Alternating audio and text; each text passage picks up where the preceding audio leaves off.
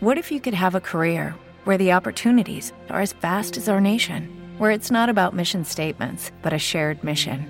At U.S. Customs and Border Protection, we go beyond to protect more than borders from ship to shore, air to ground, cities to local communities. CBP agents and officers are keeping people safe. Join U.S. Customs and Border Protection and go beyond for something far greater than yourself. Learn more at cbp.gov/careers. With Lucky Land slots, you can get lucky just about anywhere. Dearly beloved, we are gathered here today to. Has anyone seen the bride and groom? Sorry, sorry, we're here. We were getting lucky in the limo and we lost track of time. No, Lucky Land Casino, with cash prizes that add up quicker than a guest registry. In that case, I pronounce you lucky. Play for free at LuckyLandSlots.com. Daily bonuses are waiting. No purchase necessary. Void where prohibited by law. 18 plus. Terms and conditions apply. See website for details. Benvenuti in un nuovo episodio. Io sono Valentina, il vostro narratore e commentatore giuridico. E questo è Legge e Delitti, il podcast dove commentiamo insieme i crimini più efferati e le leggi più succose.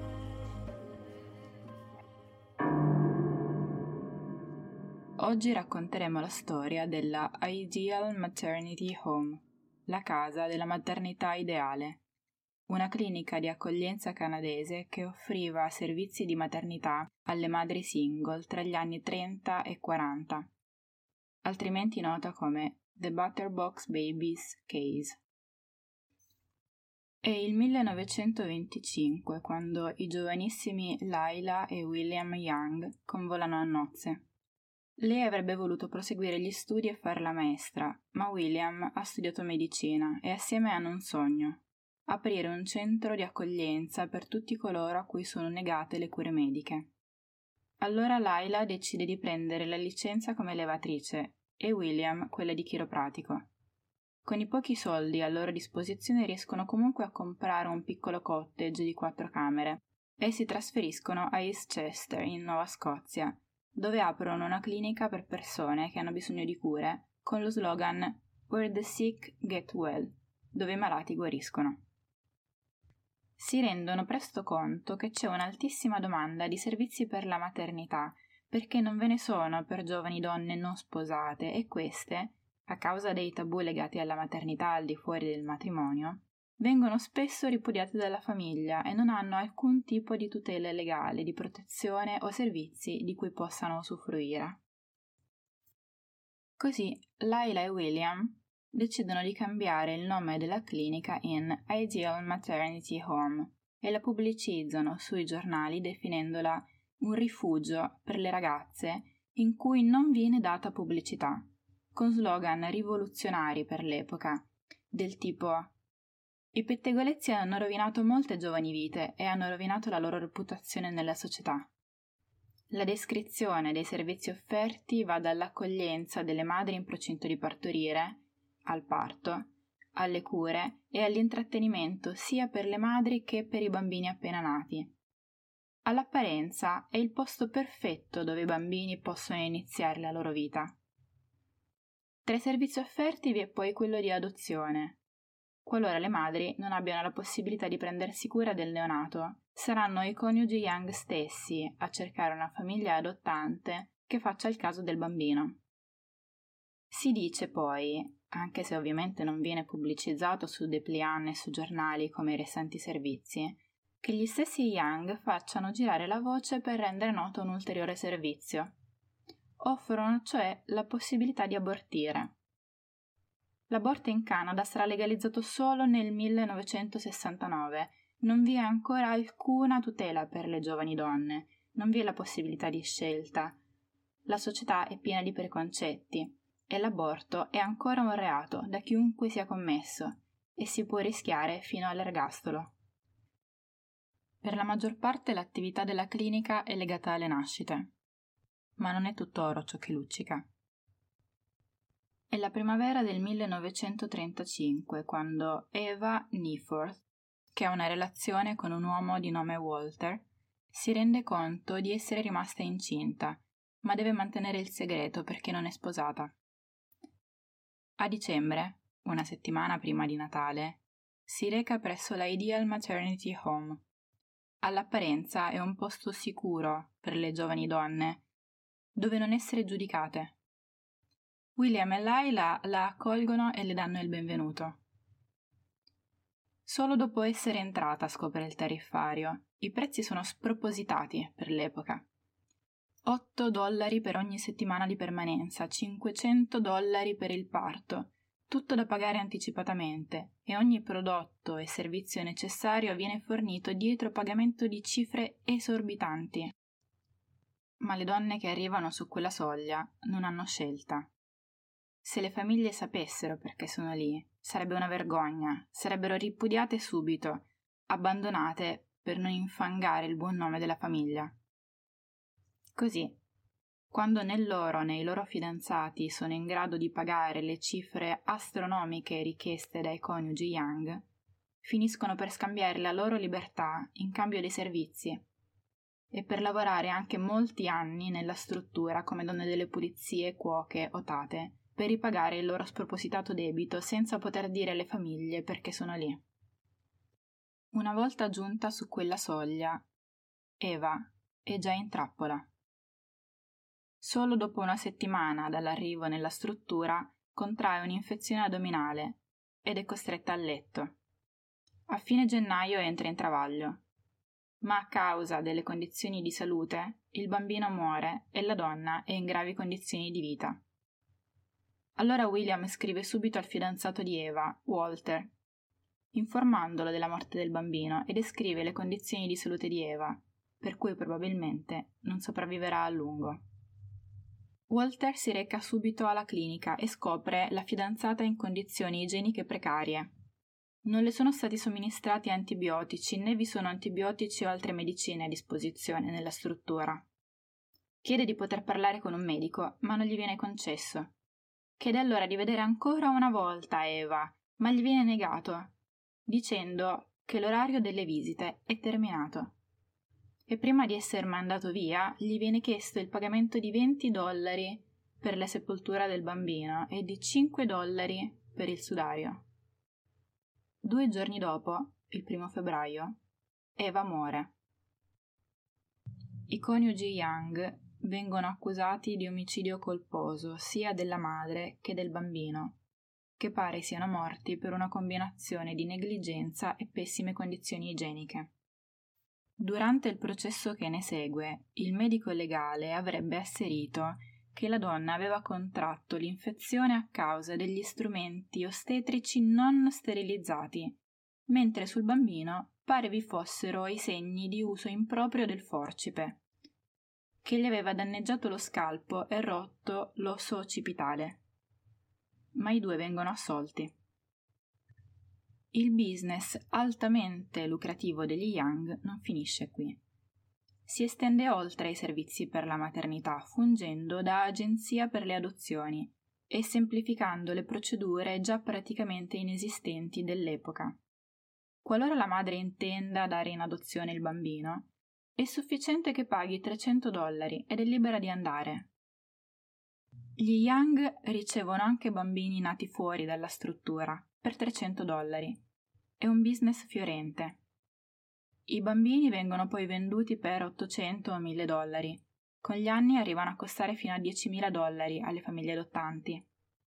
Non c'è un minimo di selezione, nessuno che si assicuri che siano davvero persone disposte ad amarli e che siano affidati in buone mani. È sufficiente che abbiano il denaro. Ma ovviamente non sono in grado di far adottare tutti. La struttura è già stracolma, le culle ospitano fino a tre neonati.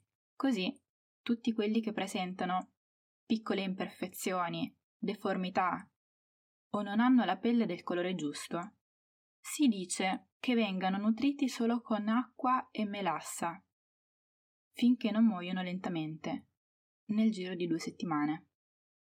Poi informano le madri, ignare di tutto, della morte del bambino e se queste non sono in grado di pagare 20 dollari perché i loro bambini vengano seppelliti in piccole casse di legno riciclate da un caseificio locale con su scritto butter, burro, allora i corpicini si dice che vengano bruciati nella fornace. Gli Young pubblicizzano il traffico di adozioni con annunci di giornale.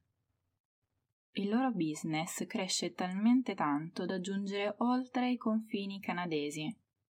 Molti clienti sono turisti che giungono in Nuova Scozia da New York o dal New Jersey, in lista d'attesa per l'adozione nel proprio Stato da molto tempo, poiché negli Stati Uniti è ancora vietato adottare bambini che provengano da famiglie di religione diversa da quella degli adottanti.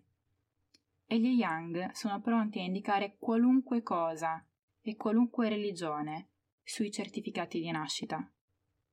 Le adozioni si compiono in circa 24 ore. Si dice che talora addirittura i bambini vengano scelti prima della nascita, scegliendo direttamente la madre per le sue caratteristiche fisiche, a cui poi pare venga detto che il bambino è morto. Ma all'esterno la clinica gode di un'ottima fama. Pare che sia pubblicizzata addirittura da personaggi influenti e politici locali, nutre di una certa stima per quello che fanno. All'apparenza aiuterebbero giovani madri in difficoltà e famiglie che non riescono ad avere figli. Niente di più nobile. Ma non a tutti convince l'attività degli Young. Si stima che solo dalle adozioni abbiano ricavato 3 milioni di dollari in 10 anni e girano strane voci su ciò che farebbero in realtà nella struttura. Così, nel 1945 il ministro della salute della Nuova Scozia decide di indagare e invia nella struttura gli ispettori, i quali si trovano davanti a scene terribili. Mancanza di igiene totale, una puzza di piscio insopportabile, bambini malnutriti che pesano la metà di quello che dovrebbero pesare in base alla loro età, la quasi totale mancanza dei registri relativamente alle madri e alle adozioni. In molti casi i bambini non risultano neppure nati. Ma il problema è di fondo, sono gli anni 40 e la legislazione sulle cliniche per la maternità e sulle adozioni è ancora molto permissiva e non impone limiti precisi. La mancanza di regole probabilmente è dovuta allo stigma intorno all'argomento che non è ancora socialmente accettato. Così viene apportato un emendamento alla legge, il Maternity Boarding House Act, inasprendo i requisiti per concedere le licenze a questo genere di strutture. Non appena entra in vigore la legge, Laila e William Young fanno domanda per la nuova licenza, ma gli viene negata. Uno dei requisiti, adesso, è avere almeno un'ostetrica, e per quanto Laila pare si spacci per ostetrica, ha solo la licenza come levatrice. La Ideal Maternity Home viene chiusa dallo Stato. Ma gli Young sono convinti di aver subito un'ingiustizia e si dice abbiano fatto ricorso e che nel frattempo continuino a operare illegalmente, violando le disposizioni della nuova legge e fornendo cure mediche senza licenza. L'eventuale ricorso, alla luce dei nuovi criteri, può solo essere rigettato.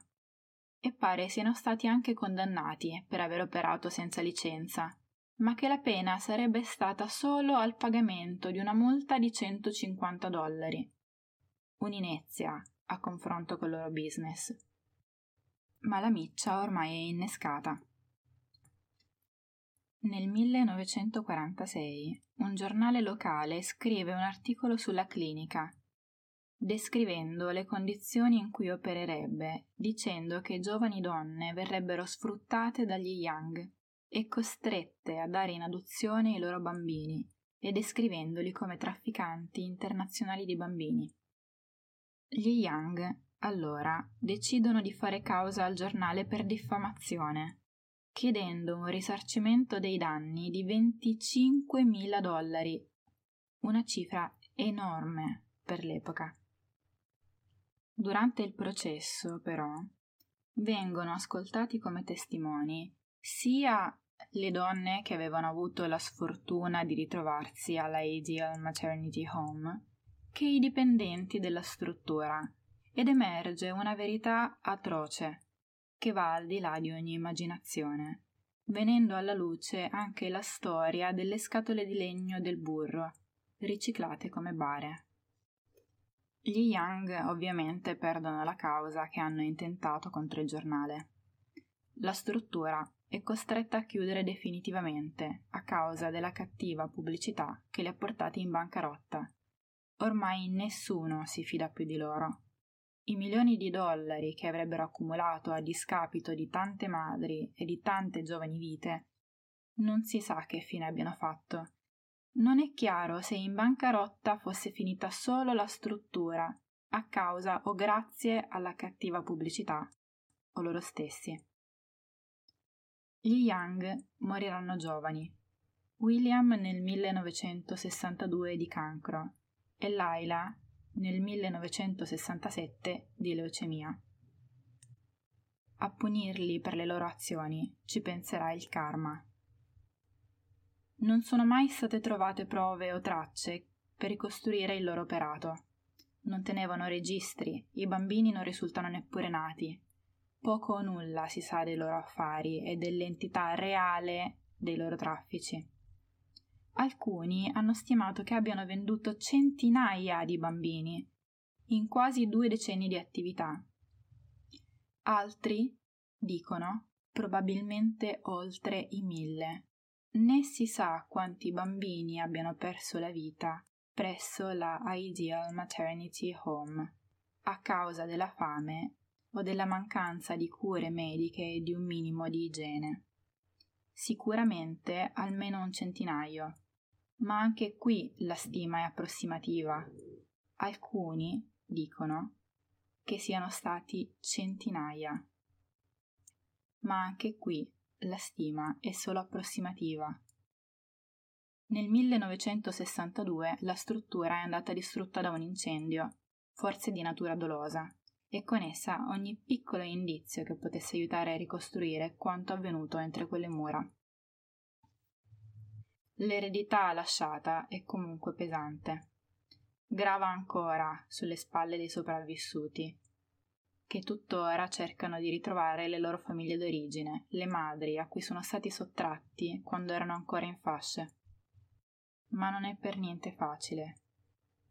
Vi sono madri che cercano ancora i loro figli e non si arrenderanno mai fino alla morte, e figli ancora alla ricerca delle loro madri che hanno vissuto una vita incompleta, ma che sono consapevoli di essere stati fortunati a essere sopravvissuti a un tale inferno, perché in tanti non ce l'hanno fatta. In Canada vi è tuttora un'organizzazione, la Survivors of the Ideal Maternity Home, che cerca di ricostruire il puzzle e di ricongiungere madri e figli. A complicare tutto vi è lo stigma di quel periodo pieno di tabù e di sofferenza, che pervade ancora il presente, come nel caso di Joanne, nata nel 1941, che a 75 anni è stata in grado di trovare sua madre, ma questa non ha consentito a vederla, volendo rimanere anonima. Ha acconsentito però ad uno scambio epistolare, interrottosi quasi subito. Così Joanne ha potuto conoscere sua madre solo quando l'obitorio l'ha informata della sua morte. A seguito del caso della Ideal Maternity Home, il Canada ha preso coscienza della mancanza di tutela nei confronti dei bambini, oltre che delle madri, e ha implementato la propria legislazione per proteggere i minori e per rendere più ferree le regole sulle adozioni, per scongiurare che disastri di questa portata possano accadere di nuovo. È proprio a causa della mancanza di regole che cose come questa possono accadere, dove individui senza scrupoli sfruttano uno stigma sociale approfittando dei più deboli, coloro a cui la società è la prima a voltare le spalle. Negli anni il caso ha avuto una risonanza internazionale non solo per l'atrocità e per essere giunto oltre i confini canadesi, dato che i bambini venivano venduti anche negli Stati Uniti, ma anche grazie all'informazione, unica vera arma per lottare contro il bigottismo sociale. Su tale oscura vicenda è stato scritto un libro nel 1992 dal titolo Butterbox Babies Mass Market di Becky Hill, seguito nel 2007 da un altro libro in cui sono state raccontate le storie di quanti siano riusciti a ricongiungersi con le loro famiglie d'origine. Nel 1995 è stato girato anche un film, un adattamento del libro che racconta questa orribile storia. Di storie atroci simili a questa, purtroppo, non ne sono esenti nemmeno le nostre cronache. Il più grande debito che abbiamo nei confronti della società è ricordare perché nessuno possa approfittare della nostra ignoranza.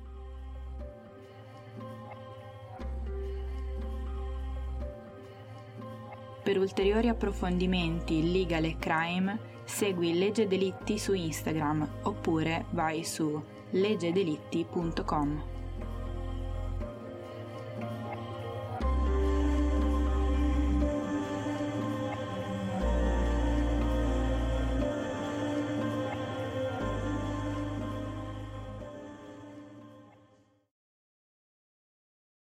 Lucky Land Casino asking people what's the weirdest place you've gotten lucky? Lucky? In line at the deli, I guess? Aha, in my dentist's office.